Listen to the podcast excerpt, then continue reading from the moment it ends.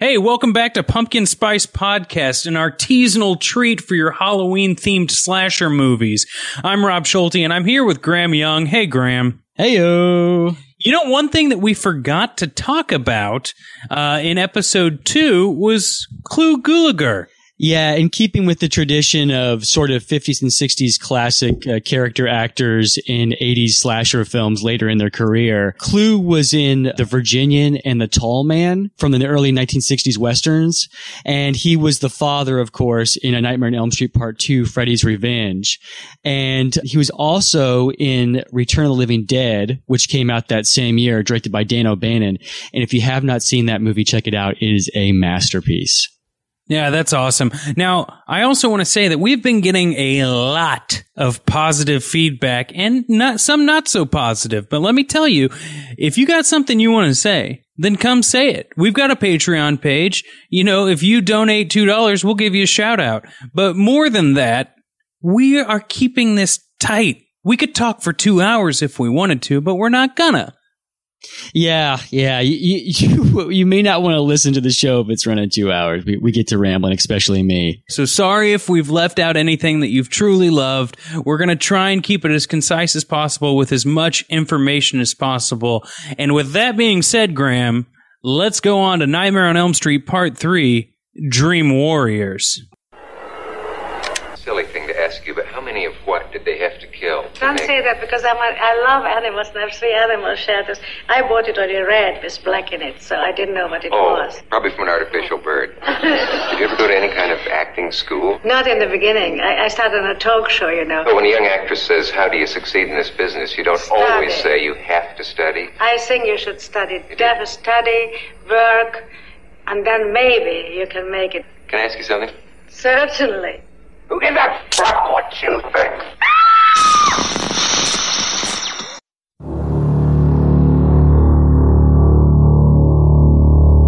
A Nightmare on Elm Street 3 was sort of a homecoming for Wes Craven. He came on as uh, a writer first and then producer. Yeah, it was a very good transition from 2 to 3 because they needed to get this cart back on the tracks. Well, yeah, it was a great transition because they pretended that 2 never happened. In fact, 3 is, if you ask any fan, is the true sequel to the original. It's like 2 was an offshoot, a side story, and now we're finally getting the continuation on. That's actually a really cool way of putting it. It's sort of, yeah, exactly. It's a little side plot to the main story. New Line Cinema was at a crossroads at this point, right? The franchise was either going to fail or succeed with 3. Yeah, I mean, New Line Cinema wasn't in the worst shape, but the thing about it was, is like number two had like no good critical reviews in the United States. It did make a lot of money, but they knew that if they didn't sort of again sort of get this train back on the tracks, it was going to derail before they knew it. We were talking a little bit about Wes's involvement. The script that he wrote was ultimately rejected for several reasons that which, which we'll go into. But what he did do was sort of set the foundation for what would become the Dream Warriors. Basically, these surviving members of the Elm Street Kids band together and fight Freddy as a team rather than going at him by themselves. Frank Darabont and Chuck Russell came on to rewrite that script, and Chuck Russell would go on to direct. Um, and that's right, I did say Frank Darabont. Uh, probably most people know him, um, well, most recently for The Walking Dead season one, but he also is most famous for The Shawshank Redemption and Green Mile, which he both directed. So he started out in Freddy films, which is pretty interesting. It's pretty amazing, if you ask me. Yeah, yeah. Uh, not only it, did Freddy build uh, New Line Cinema, he also built the Shawshank Redemption. So think about that. There would be no Shawshank Redemption if it wasn't for Nightmare on Elm Street Part 3, The Dream Warriors. And I hear it was his uh, idea to not wet the sponge. Uh, yeah, yeah. Frank Darabont actually met with Freddy Krueger before they started shooting Green Mile, and Freddy was adamant that they not wet the sponge. It, it really helped the film. So you know, again, Freddy sort of lending himself to the uh, to the Green Mile saga. And just let me be very clear: Frank Darabont did not direct Nightmare on Elm Street Part Three. He co-wrote the script. Um, it was Chuck Russell who directed Nightmare on Elm Street. He's probably best known for The Mask with Jim Carrey. And before that, right after Nightmare on Elm Street, he did a remake of The Blob, which is fantastic. Check it out. Oh, that's awesome. A little bit bloodier than the original. Yeah, it basically hits the same notes as the first one. It's just a lot more blood and guts, and it's it's not bad. Check it out. It's not a bad remake. Okay, so Darabont co-wrote the script, brought down the budget from Wes's script because Wes's was just a little bit too dark and a little bit too pricey. Yeah, um, a lot darker, and also Freddy had no limits, so they sort of had to reel that in in order for the film to be feasibly produced. Okay, so let's go over the story of Dream Warriors real quick. It starts with Patricia Arquette's character Kristen having nightmares. Freddy tries to make her commit suicide by slitting her wrists in her dreams. She gets put into a hospital with a whole bunch of other kids who have attempted suicide, and we find out it's because of their dreams. And then we meet Nancy. How is she introduced? Uh, Nancy comes in as a counselor for the kids in this mental ward, and she sort of recognizes that they've all been attacked in their dreams by the same boogeyman. She's kind of the character that unifies the kids to fight against Freddy. And not only that, she connects the dots. And so by helping the kids, they team up together and defeat Freddy. But it's not so easy, is it? We find out in this one that these kids are being attacked because they are the last of the Elm Street children. And what does that actually mean, Graham? That their parents were the ones that attacked Freddy. And sent him to his fiery death as a human? Yeah, exactly. Jeez. We have a slew of kids, and only a few of them actually get to have a battle with Freddy. Yes, uh, only a, a few live to see Freddy at the end of the film. I guess we can start, use this as an opportunity to go through all the Elm Street kids. Rob, let me ask you, who is your favorite Dream Warrior? My favorite Dream Warrior is Taryn because she's beautiful and she's bad. Um, could you describe Taryn's character to the audience? Kind of like a grungy kid before grunge became a thing. She was a drug addict, mainly because she had been terrorized. And then when she gets her dream power, she's a very Hollywood punk with the tallest mohawk I have ever seen and two switchblades. Yeah, she's a total badass. Beautiful and bad. Who's your favorite? The thing about it is, there, there's all of the Dream Warriors are amazing, but the one that always sticks out in my mind is Kincaid, the hothead of the group, and his dream powers uh, to combat Freddy is that he has amazing strength. And you should also know that he is the only character in, I think, any Freddy series to call Freddy Krueger a pussy, or should I say, a pussy. Yeah, he says it so awkwardly and more than once in the exact same way. It's awkward, but man, is it threatening? Like Freddy, you It is watch true. I'd be afraid of that. Like, yeah, yeah, it's it's menacing, man. And then Patricia Arquette or Kristen, her dream power is that she can bring other people into her dreams. And that's how they all get to team up together and fight Freddy Krueger. Yeah, Patricia Arquette is sort of the main star of the surviving Elm Street kids, the Dream Warriors, and is the first uh, Elm Street kid to win an Academy Award for Best Supporting Actress for Boyhood. So there you go. Oh, it wasn't for this film? Yeah, I know. I, I had to say that because the audience would think that she had won an Oscar for this. And I just want to be very clear that she has won an Oscar, but it was not for Nightmare on Elm Street Part 3, The Dream Warriors, although it would make sense if she did.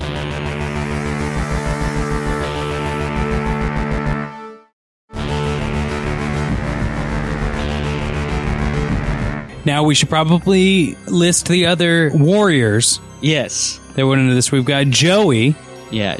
Uh, Joey is a mute kid, and of course, in his dreams, he finds his voice. And then our final warrior is Will. Yeah, Will is another favorite of the bunch, and Will is confined to a wheelchair in real life. And in his dreams, he is the wizard master, and he can walk and cast spells and do all that stuff. He's a big uh, Dungeons and Dragons kind of guy.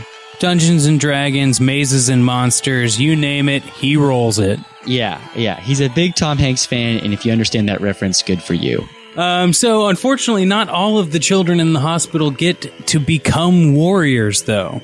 No, there's a couple that die off before sort of the Dream Warriors are assembled. One of those is Jennifer, and Rob, I'll let you take this because I know Jennifer is one of your favorites.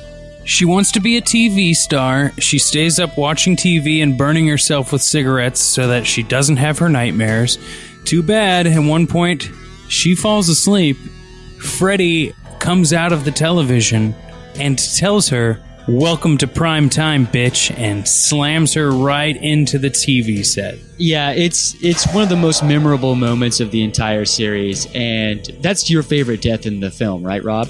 It is my favorite death in the film. Well, my favorite death involves another character that didn't quite make the Dream Warriors roster, and his name is Philip. And Philip is sort of a puppeteer. Rob, would you like to go into that? Yeah, it's this is, uh, this is one of the cringiest parts of the whole movie for me. I remember watching it when I was a young kid in some dingy home on VHS. Like I can still like remember like the cigarette smell and like the shag carpet of the house that I was in when I was watching this. But Philip creates puppets and in his dream Freddy tears out all of his tendons and walks him around like a marionette until he commits suicide by jumping off of a ledge.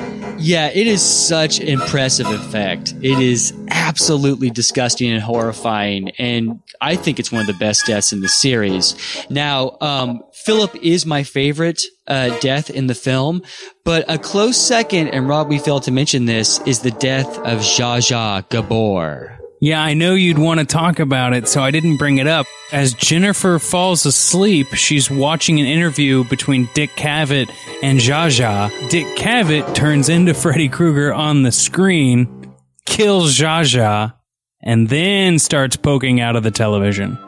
Yeah, there's a hilarious moment in the behind the scenes of Nightmare 3 where a producer admits that uh, they chose Zsa Zsa Gabor because he thought she was the stupidest celebrity at the time. And if Freddy were to kill any celebrity, he wished it, w- it was her and they got her. So that I thought that was really funny. So a couple of other things about uh, cameos or early on in their career. Both Laurence Fishburne, or as he's credited in this movie as Larry Fishburne, and also Bill Maher. Yeah, Bill Maher from Real Time or Politically Incorrect from the 90s.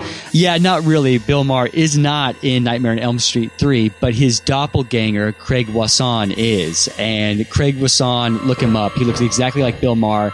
He is the star of Nightmare on Elm Street Part 3 and also Brian De Palma's Body Double, which if you have not seen, check it out. It is awesome. There's a ton of people in this film. There's a even bigger story to tackle. I think it's fair to say that it's orchestrated fairly well by the heavy metal band Dokken. Yeah, Dokken is what ties this film together. Dokken is a heavy metal band from Florida from the 1980s, like a hair metal band. And they were brought on to do the main theme for our Nightmare on Elm Street Part 3. It's the titular song, Dream Warriors. Exactly. And uh, one thing to note about that, it is the first music video ever released on a VHS tape. Well, the music video had Freddy in it, correct? Yeah, um, and it was all shot on the set they used for the film in, in Freddy's Hell World. Something that goes hand in hand with the 80s and hair metal in general is this like exploitation and nudity in slasher films. This was actually the first Nightmare on Elm Street film that had any nudity. Yes, that's correct. Um, it was hinted at in, in the other two films, but here we have full on, full frontal nudity in a really weird, bizarre scene where Joey, the mute character, is being tempted by a naked nurse who, of course, turns out to be Freddy Krueger, and sex does not happen. Spoiler alert. Yeah, I think it's important to note in this one is that the scene had nudity because the original concept was that Freddy Krueger's face would be revealed on this woman's body, and like that was the scary thing about like having this woman that the kid was sexually attracted to, and then Freddy Krueger's horribly disfigured and burnt face. But they decided not to go with that. Yeah, if you go on the internet, you can actually find photos of that effect, and it's not creepy or scary. It's just odd looking. So instead, she spits her tongue at Joey, which ties him to the bed, and then sending him to Freddy's little torture chamber in the dream world.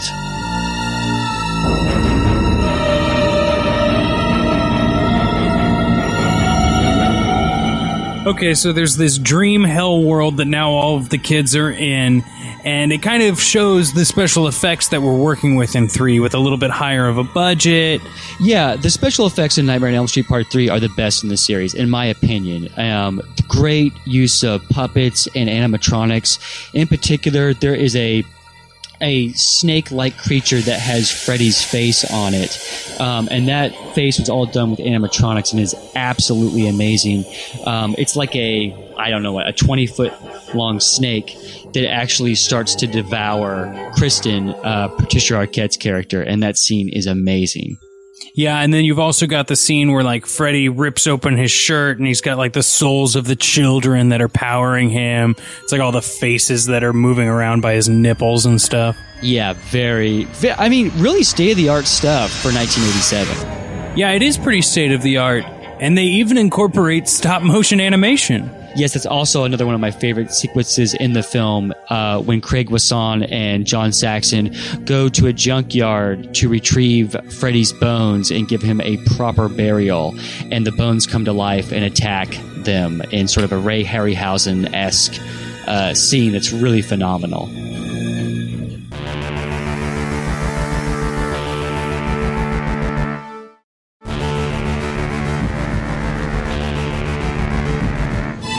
Have a problem with a couple of things. Towards the end of the film, a lot of the cuts don't make sense.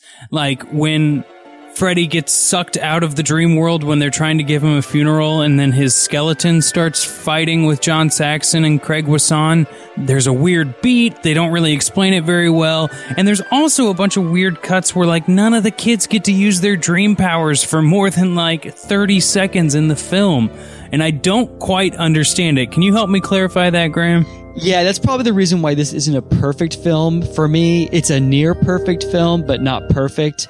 Um, and I think what it comes down to is sort of budget and time. Uh, Nightmare on Elm Street films were working with a similar budget to Friday the 13th or Halloween, but where those films have just a killer sort of running around the woods, which is not that expensive to film. Freddy was going to dream worlds and all this other stuff, going to, uh, it had a bigger imagination. So I think that time and budget sort of caught up to them so that yes, there are moments in the third act where there are cuts that really don't make a lot of sense. Does it, does it take you out of the movie? I don't think so, but if you're like Rob and I and watch these movies endlessly, you'll start to notice some uh, some some some quirky stuff in the film. The subtleties aren't very subtle. Exactly. Much like in number two. Nothing will ever be as bad as that. Yeah. Um, okay, so let's wrap up here, Graham. We've got a successful third film, and they immediately want to start making a number four, correct? Well, yeah. When you say successful, let's put that in perspective. Um, Nightmare on Elm Street Part 3, The Dream Warriors, was in the top 10 highest grossing films of 1987. No one saw this coming. The other two movies had made money, but not to this level. I mean, this movie made New Line Cinema a major Hollywood player. Fans loved it, critics hated it, didn't matter. The people that paid the money were the fans. And now they're going to make number four, and Freddy Krueger is a household name. Yeah, and going into the fourth film, New Line Cinema has a predicament. They have a lot of money to produce a film, but not a lot of time. They always put these crazy schedules before them where they'd have to get the film done in like six months. So, uh, number four, I think, had the shortest shooting schedule, but one of the biggest budgets. A Nightmare on Elm Street Part 4 Dream Master is definitely the MTV version of a Nightmare on Elm Street film. And of course, we'll talk about it next week. But Graham, can you tell me a little bit about the director? Um, well, that'll be a surprise, but all I can say is, hello, I am a big guy from Finland. I made a movie called Prison. May I direct the next Nightmare on Elm Street movie? Oh boy.